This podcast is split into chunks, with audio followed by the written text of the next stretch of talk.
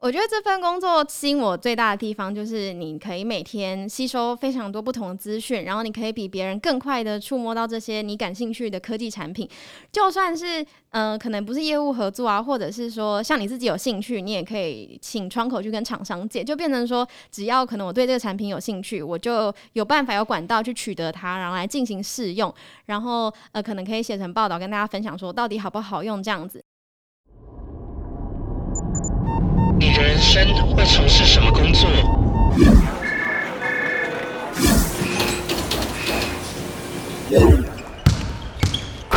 你的生命会如何展现热情？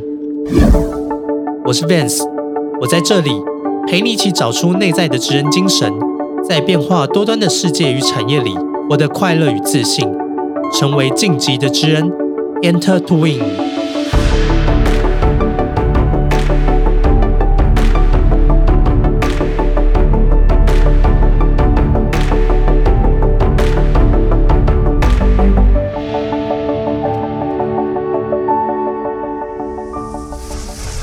欢迎回到晋级的职人 Enter to Win，我是维生教育的顾问 Vance，陪你找到属于你的职人精神。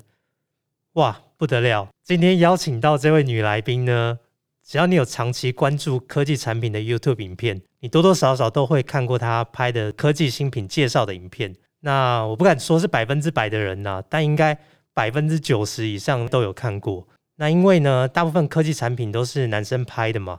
那女生呢，在我们的刻板印象中，就是对科技产品比较没那么了解，所以能把科技产品介绍好的女生呢，真的是很容易让观众印象深刻。好，那就让我们欢迎今天的来宾莫娜。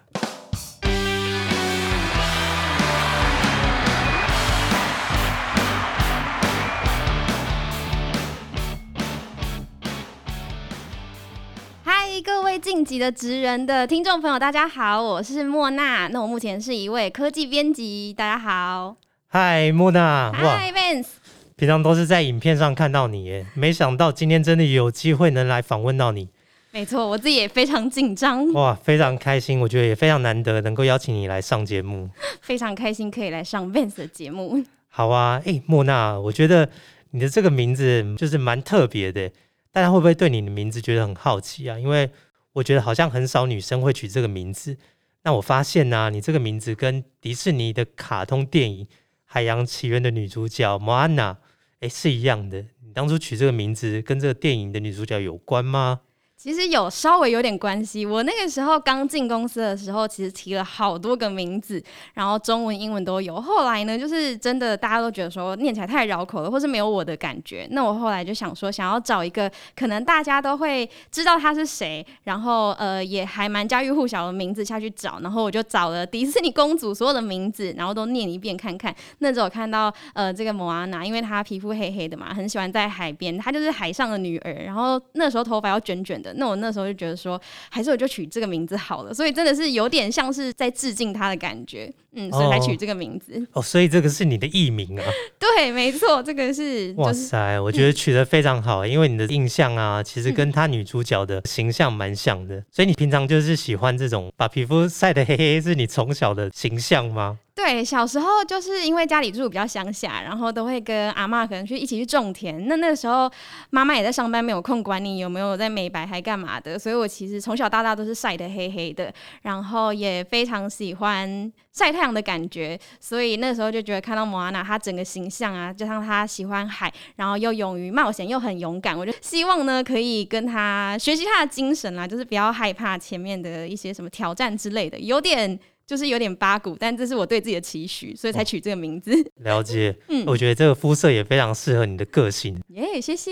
对啊，哎，你你说你也有在听我们节目，我真的觉得非常感动。真的？结果没有想到，马上就变来宾了吧？对啊。你邀请我的时候，我超惊讶的，因为我觉得你们邀请的人都非常的专业，然后就觉得说大家都可以讲出一段非常精彩，然后非常受用的故事，我就很害怕，我来这边一句话都讲不出来。不会不会，我觉得科技编辑也是一个大家非常想要了解的一个职业。那莫娜也是第一次录 podcast 吗？嗯，我们平常其实有一个固定的节目叫做科技小电报，但那就比较属于以前广播室念新闻的方法。那参加 podcast 受访的确是第一次。哇，那我真的是太荣幸了。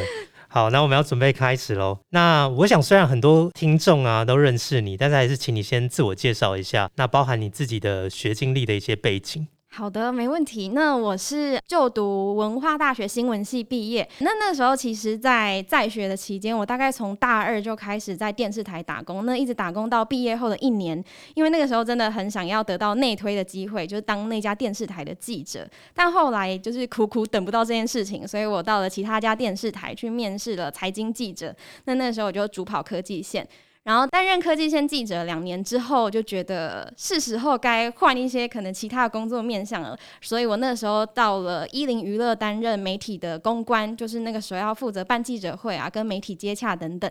那在一零工作一两年之后呢，那个时候我就觉得好像又到了那个时间点了，所以呢，想要再跳脱一次舒适圈来换另外一份工作，所以就因缘际会之下找到了现在这份科技编辑的工作。像你口条这么好啊，是？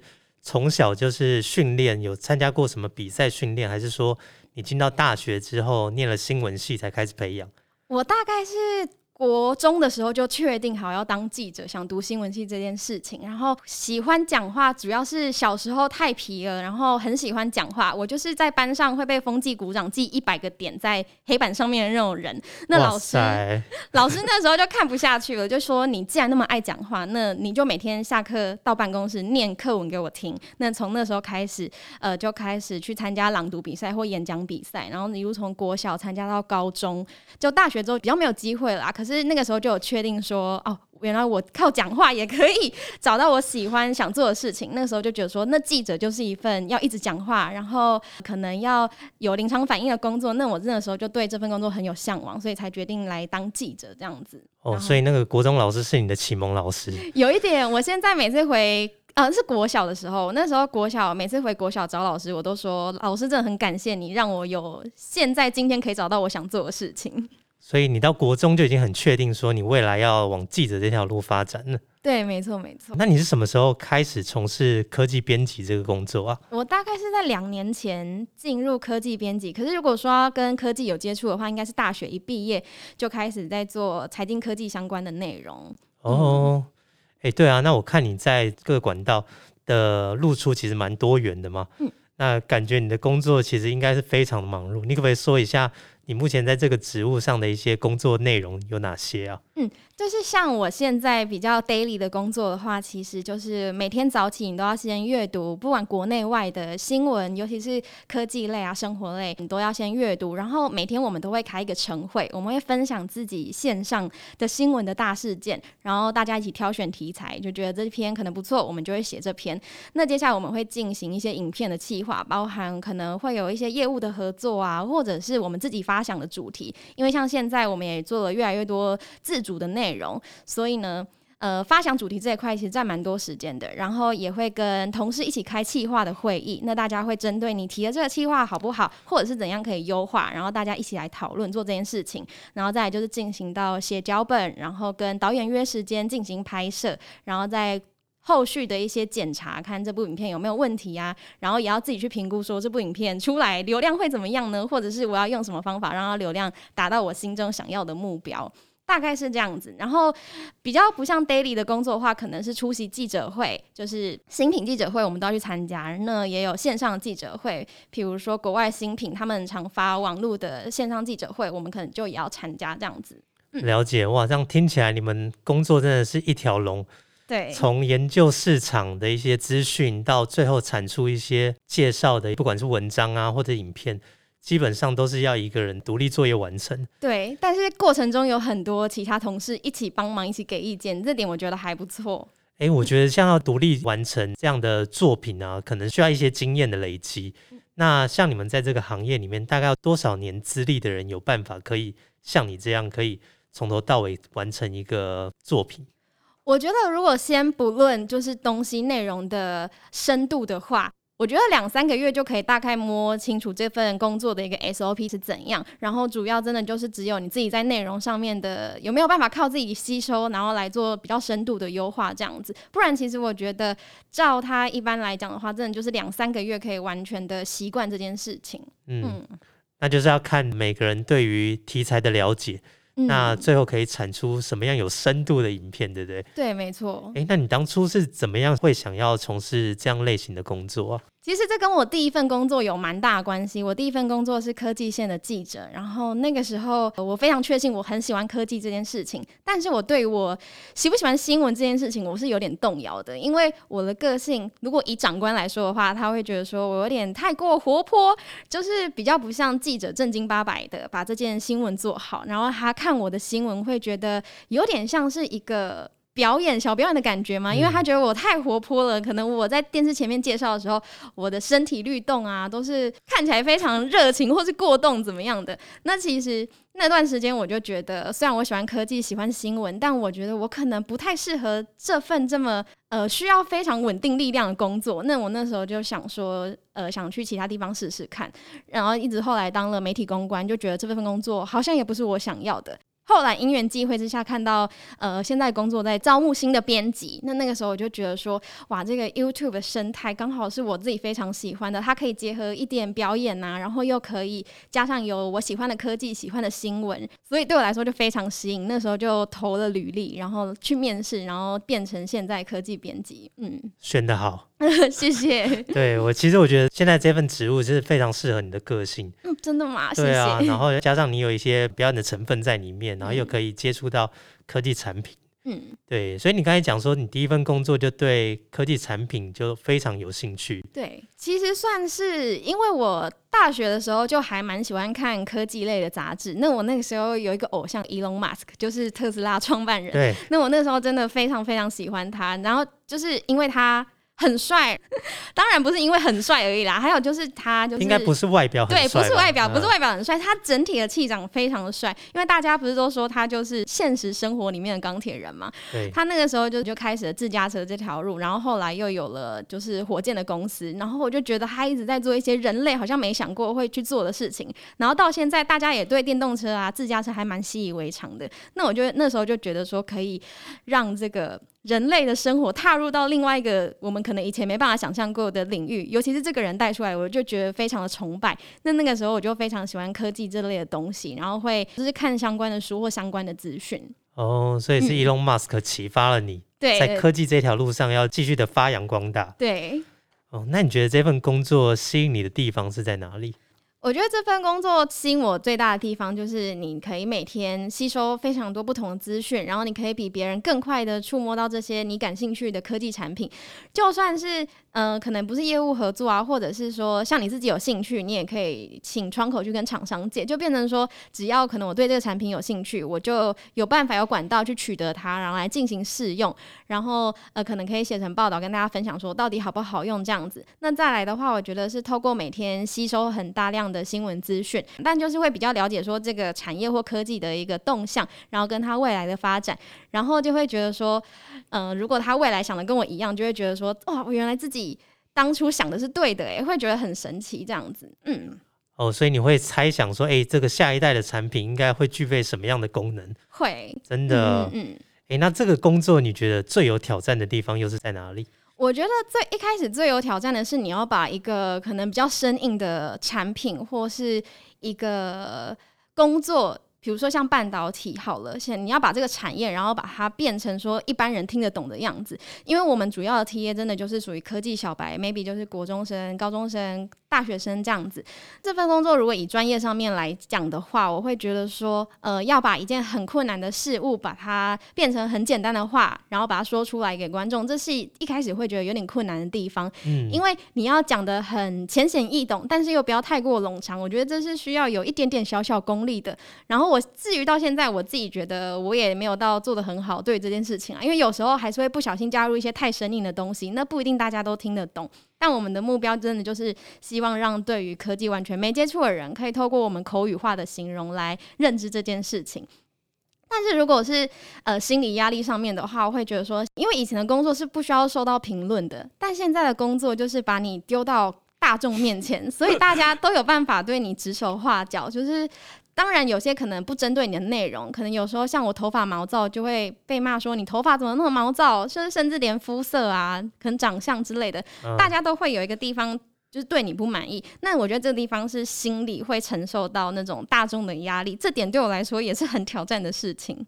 嗯那我觉得大家会关注你，所以才会注意到这些细节嘛。嗯嗯嗯，对啊，所以你现在有比较放下来了，对于网友的一些评论，现在嘛有比较放下来了啦，但是我本身就是比较挑衅的人，所以有时候会想说用幽默的方式来回他们。我现在就是尽量收集一些看起来会让你 EQ 超好啊，然后又可以让对方知道说他做错事情那种回复啊。这样，但是建议大家不要这样，这样有点像是那个报复心理的感觉。哦，了解。对，哎，你刚才也是有说到啊，另外一个比较大的挑战就是要怎么样用简单的话去把这个比较生硬的科技产品介绍给大家。那像你们有拍很多影片吗？所以在介绍这些产品的时候，你们都会去把逐字稿会写出来吗？还是说你们就写个大纲，然后在录的时候就是用自己的方式把它介绍出来？我们主要会分两个部分，因为如果那个东西是呃，可能比如说业务合作好了，我们就会尽量先把我们每部影片前一定都会先写大纲，就是这部影片的架构大概是怎么样。但是因为我们后面有配合导演，导演需要上字幕，所以我们会尽可能的把我们可能这部影片要讲的内容都先把它写成就是你说的逐字稿 SOP 的感觉，这样后续可以帮助导演在。剪辑的时候会更方便，上字幕的时候由他们来打也会更加快速这部影片的产出。那现在的话，其实我们也开始在做，慢慢在做自由这件事情，就是我们自己产出的内容，就是尽量以大纲然后来延伸内容，就变成说我们是没有写逐字稿的，然后也是训练每个编辑他自己的讲话的能力、逻辑的能力。然后现在其实我们大部分的影片都是比较没有逐字稿，我自己的部分是已经开始不写逐字稿了，就是希望说可以让。我用更自然的口语去讲这些事情，嗯，哇，那真的是一个蛮大的挑战，有一点，对，要继续加油，对对？哎，那我觉得啊，也有一个很辛苦的地方，嗯，就是很多的这个科技产品的发表会啊，都是在台湾凌晨时间才公布的，像是 Apple 新品的发表会，那我看你们的影片呢，都是在发表会完之后，马上隔天哦，天亮一起来就看到你们有一支新的影片上线了，真的觉得非常的厉害耶。对啊，你可以谈谈这样的经验吗？嗯，就是真的还蛮辛苦的，以前没有体验过。因为像是今年的话，就是苹果的春季发表会，那那个时候应该是记得是一点还两点的发表吧。然后刚好那场发表会，我们其实预估它一个小时就结束了，结果它竟然到了两个小时，越讲越多。对，越讲越多。然后那个时候我们要负责就是在线上直播跟网友互动，然后。呃，可能就翻译分析说这样产品的功能，然后跟大家介绍。然后整个直播完之后呢，我们就要马上进入写稿这件事情，就是写说我们等一下拍这部影片要讲什么。但因为我们在呃 live 的时候就已经会写一些笔记了，其实写逐字稿就会快一些。然后就赶快写一写，然后进行拍摄。但是拍摄的过程很痛苦，因为那个时候你拍摄可能已经是四点五点了，那时候已经脑子是呈现弥留的状态。对啊，那个时候就是光卡词就卡了好多次，就觉得说哇，我现在脑筋很混，就是没办法想象下一句话是什么东西，真的是完全会卡住那种感觉。然后整个。拍摄完、剪完，然后看完导演之后，我们又要再给所有的公司的同事审过这支片到底有没有问题，所以我们又要在等待这段时间。所以我真正回家的时间好像是早上十点左右完成这件事情，然后我还要守在 YouTube 的面前，就是看那支影片的留言，因为一个小时前就是尽量是提高互动，所以我们就会一直留言、一直留言，就是跟大家回复他们所问的问题啊。所以那段时间真的是头痛，但是又很有成就感。所以这是公司给你们的任务吗？就是在新品发表完的隔天，马上就要上一支芯片。那算是呃公司给的任务没错，但我觉得那算是我们一个当科技编辑对自己的一个挑战吧。因为苹果发表会就有一种很神圣的感觉吗？因为可能很大发表会只有他们或者跟其他家比较大的品牌会可能这样子的每季在出，或者是半季半季在出，然后。这个算是我们都会固定做的事情，但是呃不一定会是固定的人去做，只是会做到这件事情，会觉得对自己来讲是一个小目标，因为它真的是要你非常线上的去完成这件事情，然后要及时的出片，所以算是可能一两年啊有接触到这个的话，会觉得是给自己目前这个工作阶段的一个小小的肯定。哇，我觉得真的不容易耶！像我自己当老板，我觉得要我要求员工 去。熬夜完成这样的一个任务，我觉得都有点难以启齿。但那个是有成就感的，所以那个时候算是我也有去自愿说，我愿意接下这件事情，因为我嗯想要挑战看看自己能不能就是线上的即时翻译啊，然后跟网友互动，然后马上的产出影片，这是我一直很想挑战的事情。真的，我觉得也是透过这些影片，让我们觉得，哎、莫娜在工作表现上面真的是非常的热情，然后也也表现的非常好。谢谢。对啊，那老板前一天有没有让你们下午先去补眠一下？哦，我们那天还是有上班哦，只是就是可能回家之后就马上来上班，但是我们完成的那一天，隔天是放假的啦。嗯哦嗯，没。了解。哎，透过目前在这个科技编辑这个职务上嘛，其实现在莫娜有点走向像是 KOL 这种角色，嗯那曝光的管道跟形式也开始越来越多元了，然后也有开始在做名人采访的系列啊，嗯那也有在做一些直播啊，其实工作负担应该蛮大的吼，对不对？对，那你现在自己在工作上面有设定什么样的目标，让你持续保持这样的热情吗？有，其实我大概每个月会帮自己就是设定新的目标，像是。就是我现在的话，会希望说，就是我可以产出一部就是呃有百万点阅率的影片，因为我目前到现在最高的一支好像八十几万而已。那差一点，对，差一点，我就一直希望说，能不能哪天真的有这一支百万影片？那我觉得我现阶段我就圆满了。然后再来是我自己的节目，因为我自己有推一个采访的节目，叫做《那里有座名人山》，就是结合结合我喜欢的山，然后跟科技。我是想要访问科技业上面的人物，那不管是老板或者是可能呃素人员工，就是只要你对于自己的科技非常有热情，然后他你是有自己的作品的，我对于这类的故事我就非常的感兴趣。那我现在给自己的目标真的是非常的难敌，我自己是觉得还蛮难的，但是我希望我总有一天可以采访到张忠谋，就是我觉得就是半导体之父，就是一直是我职业生涯的一个目标，希望我有一天真的可以采访到他。虽然他真的是很渺茫啊，但他就是放在我心里，就是支持我继续做这档节目的动力。好，那你什么时候才会有勇气来邀他？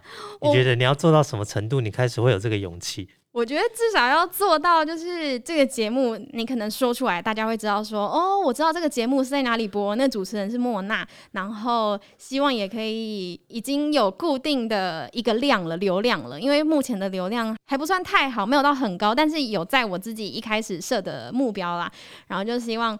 会变成说是大家可能科技业的呃人物会想来上的节目，我希望到那个时候我再去鼓起勇气去问说，我有没有机会可以访问到张忠谋，我有没有机会访问到他？等到那个时间点，我可能才会做这件事情。了解，我很期待有一天可以在这个频道上面看到张周萌的出现，我就，知道哦，莫娜已经完成心愿了。对，现在讲讲就是在流汗，冒冷汗。对啊，哎，我觉得像莫娜你这种自我要求蛮高的这种精神呢、啊，我觉得老板能雇佣到你们真的是很大的一个福气。还好，还行，还行。好，那我们休息一下，那等一会儿我们再来跟莫娜聊聊她的日常生活。好的。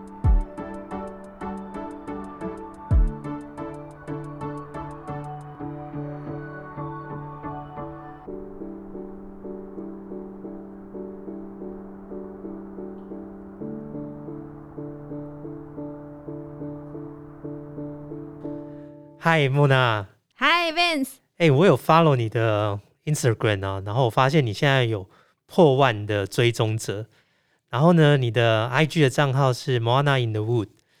对啊，我看你的这个 IG 真的是放假的时候，不是在上山就是在下海。这个是你从小以来一直的兴趣吗？还是这是一种你调节工作的生活方式？我觉得对于小时候来讲是兴趣没错，因为小时候就不喜欢窝在办公室里面，喜欢假日到大自然去走走。那现在的话，的确它变成是逃离工作的一种方法，就是每到假日真的就是不想要看手机的任何资讯，就是想要去外面踏青啊，看看大自然这样子。然后我觉得这算是非常有效放松自己的方法。虽然爬山过程也很累啦，每次都想说为什么我来这里受苦，我不如进办公室上班好了。但每次爬完山再回办公室的那感觉，就是又很不一样，就觉得说我都可以爬山了，工作有什么了不起的？就会让自己比较放松啦，就是工作的部分。嗯，所以是从小就喜欢在大自然里面跑来跑去。对，因为毕竟小时候生长的环境就是真的就是跟阿公阿妈到田里就去玩，然后你也很习惯就是。不喜欢穿拖鞋啊，就是整个很放飞自我的状态，所以小时候可能也比较不怕脏，这也有影响吧。然后就后来就是慢慢的。大学有机会出去玩，就是真的都是去大自然景点玩，就觉得那些地方才是真的可以让你很舒适的地方。了解。那像我啊，觉得好像很喜欢爬山的人都会设定一些目标，就说要爬这个台湾的百越啊。那像你在爬山，你有没有设定什么样的目标？要攻什么什么山呢？嗯。我自己比较还好，我只会有想去的地方，因为我自己比较不喜欢说我要去挑战什么山，因为我觉得说山就在那边，它是很神圣的。然后其实每次去我都是觉得，只要我今天可以平安的上山、平安下山，我就会很感谢。然后会觉得说是谢谢我们现在台湾有这样大自然的环境，让我们可以去亲近他们，所以就不会想说用挑战还什么的词句是说我去爬山这样子。那小目标的话，真的就只有对于自己，希望自己的体力。再好一点，然后可能去爬更多更漂亮的山，这样子。嗯，所以你现在目前的目标都是在大台北地区的周边的山区出没吗？嗯，大台北的地区就是以前前几年已经差不多爬完了，然后现在其实都开始在爬百越了，就是像是玉山，我还想再去一次，然后还有嘉明湖啊这类型的山。就是会想再多去几次。听说风景非常的漂亮，对，非常漂亮，就是上去会被感动到哭的那一种。我就很喜欢那个 很漂亮的感觉，然后每次上去都觉得说啊，生在台湾真的好棒，真的。嗯，哎，那你自己是喜欢这种身处在大自然之中的感觉，还是被科技产品围绕的生活之中啊？我觉得都还蛮喜欢的，就是。好像有点难分上下，我觉得可以分假日跟平日嘛，就是让我这样分，就是平日真的就是喜欢科技产品围绕在你的感觉，你可以伸手就抓一个新品来看，在那边把玩，真的就是一天时间就过了，还蛮有趣的。但是有时候又想逃离这件事情，所以我觉得两者我都非常喜欢，太难选了，就跟要我选山或海一样，非常困难。真的，嗯，哎，那你觉得科技跟生活是一个什么样的关系？我觉得科技很像是催化剂吧，因为像是可能火箭第一次发射上上了外太空，或是第一辆自驾车完成了可能美国的环岛之类的，就是这些事情是会振奋人心的。大家看到可能就是会哇，好棒好棒欢呼。我一直觉得科技跟运动赛事，他们都是非常激励人心的，然后他们也是推动生活去往下一个阶段迈进的一个非常重要的要素。所以我觉得科技对我来讲，它是。真的就是会非常振奋人心的，然后它可以开启人类可能下一个生活的篇章。我自己是这样觉得。那你有没有对于 Elon Musk 的所有的产业啊，像它相关的公司，对于它准备要发表的一些新科技，都非常的期待？对，会，而且现在也不止它，有非常多的那种独角兽的企业，或者是像这样的新创，我自己都会还蛮关注的，就很期待说再看到下一个独角兽企业，然后改变人类的生活的样子。诶，那你自己觉得你理想？的工作跟生活的样貌大概是一个什么样的样子？我觉得理想的工作嘛，当然就是如果先以环境来讲的话，最好就是。真的就是在家工作，然后在家工作，对，然后环境就是他可能是可以在山上的小木屋，或者是海海边的，就是一栋小破房子里面哦，不要小破房子哦，可能有蚊子，就是一般的房子里面，然后你每天就是打开你的笔电，然后就可以开始工作，然后旁边可能海风在吹，或者是浪潮的声音，然后可能在山上的话就是鸟叫的声音，我就很想要在那种环境工作看看，但我觉得那应该是要等我退休之后，可能有很多钱 才可以做这件事情，要自产之类的。嗯，就希望是可以这样的模式，可能不用进办公室啊，然后就可以一个人独立完成作业。嗯，所以是在大自然从事科技编辑的工作这种概念吗？对，没错，没错。好，希望有一天可以达成这件事情。那最近你们公司，你都是在家工作，还是都要去公司上班？我都是在家工作，所以有一点点梦想成真的感觉。但是搭配的就不是海浪声音，是那个捷运铁轨过去的声音。你可以自己播啊。你说哦，对，白噪音，对对对，我也会这样播。哎，那你是怎么样在工作跟生活中取得平衡呢？嗯，以前的话会是完全有点分不太开来的，因为以前从事记者的时候，你六日都是要在线上的，对。然后有时候可能半夜三四点接到长官的电话，要你回公司，你就是得回公司。嗯，那现在的话算是可以比较分开一点了，我觉得。工作跟生活要取得平衡的话，真的就是要有给自己适度放空休息的时间，然后你要在你另外的生活上找到很多的支柱。就比如说我今天在生活上面遇到了困难，那我就要透过这个支柱去抒发一下这些压力。那我现在支柱可能就是登山。然后可能看一些动漫之类的吧。反正哦就，是、你也喜欢看动 漫、哦我也喜欢。看动漫。我基本上就是除了户外，我也还蛮宅的。对，然后就是觉得要取得这样的评分，你真的要自己心中找到非常多的支柱来支持你自己。嗯，所以你现在就是分平日跟假日。我现在就是分哦平日跟假日，还会切，现在再切细一点，可能就切晚上，晚上就是看动漫的时间。真的，对所以你们现在平日工作时间也算比较正常了，对不对？算比较正常。哦，那我觉得还蛮不错的对，还不错，还不错。对啊，那对啊，我关注到莫娜最近开始经营 YouTube 频道，你自己个人的名义开始在经营嘛。然后第一支影片就是在分享你家里是经营猪舍的日常，哎，好特别哦。哎，为什么会分享这个比较私人的主题啊？嗯因为我一直觉得我现在的这份职业，它算是比较工具型，我都笑称我们是工具型的 YouTuber，就是大家有需求才会去点开你的影片来看，就比较不像是你可能今天看到这个，你只想放松，你就会点进来看的东西。那其实，在这样的状况之下，其实我们个人的部分是。算是比较少会被关注的。那我现在自己想要开频道，也是希望说第一支影片可以让大家的更了解我，因为平常在呃我们自己的频道的话是比较少能够看到比较私人的一个面相。那我现在开频道的第一支是想说，想跟大家介绍，呃，这就是我的生长环境，然后我是这样子长大的，想让大家更认识我这样子。我觉得也蛮不容易的，就是愿意把自己家里生长环境啊、嗯拿出来跟大家分享。嗯，因为以前老实说，真的会有一点点不算自卑啦，就是有一点点会想说啊，我要不要跟大家说，我们家是从事务农的啊，或是养猪的？可是长大之后就觉得说。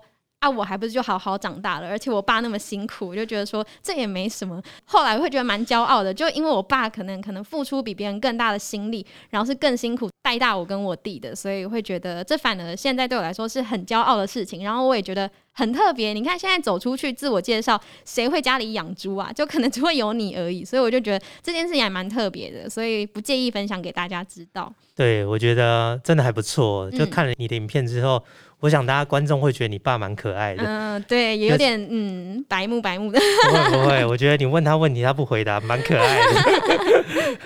对啊，然后我觉得你的 YouTube 频道应该也会不错啦，因为像你在 IG 上面已经有破万的粉丝了嘛，所以我相信很多人应该都还蛮想要了解你私底下就是生活的一面。嗯嗯嗯，那你的 YouTube 上去，哎，我看也马上就两三千人了。嗯嗯嗯，对啊，所以我觉得一定会越来越好。好，谢谢谢谢 Vance。那你对这个 YouTube 频道未来的内容想要走的一些方向，你你有想过吗？有，其实我希望是可以做到，就是动物相关，然后跟动物环境保育相关的议哦题。，这么特别哦。没错，因为其实嗯，我自己非常喜欢动物，就是不会是什么小动物，比如说小兔子、小狗，所以那些我也很喜欢。但是我非常喜欢，呃就是爬虫类，可能就是，看不蛇。出来 哎。对我这个蛇类狂，就是我的 IG 的标签，它有一个标签页，就是你收藏的所有贴文，然后打开里面可能就是蜥蜴啊，然后就是蛇。就是我非常喜欢这类型的动物，但是呢，这些动物在我们现在人类的可能在都市生活，大家看到可能就会觉得很害怕啊，会吓到说你蛇为什么会跑来这里，好可怕，我要把你打死之类的。但我就会觉得说那些蛇其实是更怕人类的，而且加上其实我们才是入侵他们环境的。所以元凶其实是我们才对。那我就希望未来有机会透过像类似这样的介绍影片啊，介绍他们的生态习性啊，比如说个性，其实他们一点都没有要去害人的意思，然后也很胆小。希望透过这样去弭平大家对这些动物的一些起见。这个是我对这个频道的私心的希望，是我可以做到这件事情。哦，所以你嗯是要跑去动物园拍吗？还是你要去哪里找到这些动物来配合你演出嘞？就是不会是配合我演出的部分，当然是会是野生的，但会尽量不打扰他们，因为有参加过蛮多那种生态导览的，然后也有接触过一些可能教授啊、讲者，然后后来也都有跟他们变成还不错的朋友。那有时候他们可能会想要去山上，可能说我们今天要去研究一款蛇类，你要不要跟来？哎我就说对，好像不错，我就会跟去这样子。所以希望是透过可以用这样的方式来跟大家介绍，就不会是动物园，不会是宠物型的。哦，了解，就是真的实地上到深山里面去走访，然后看有没有机会去遇到他们，对，没错，没错。然后也可以刚好满足你爱爬山的兴趣。对，没错，就是太棒了真的。好，那最后你可不可以给大学生或社会新鲜人一些相关的建议？就是说，诶，怎么样为自己的职业来做准备？像你从很早之前就对于你要当记者这件事情是很明确，然后一直到你大学念新闻系到出来的工作都是相关的。那你觉得有没有什么建议可以给这些社会新鲜人？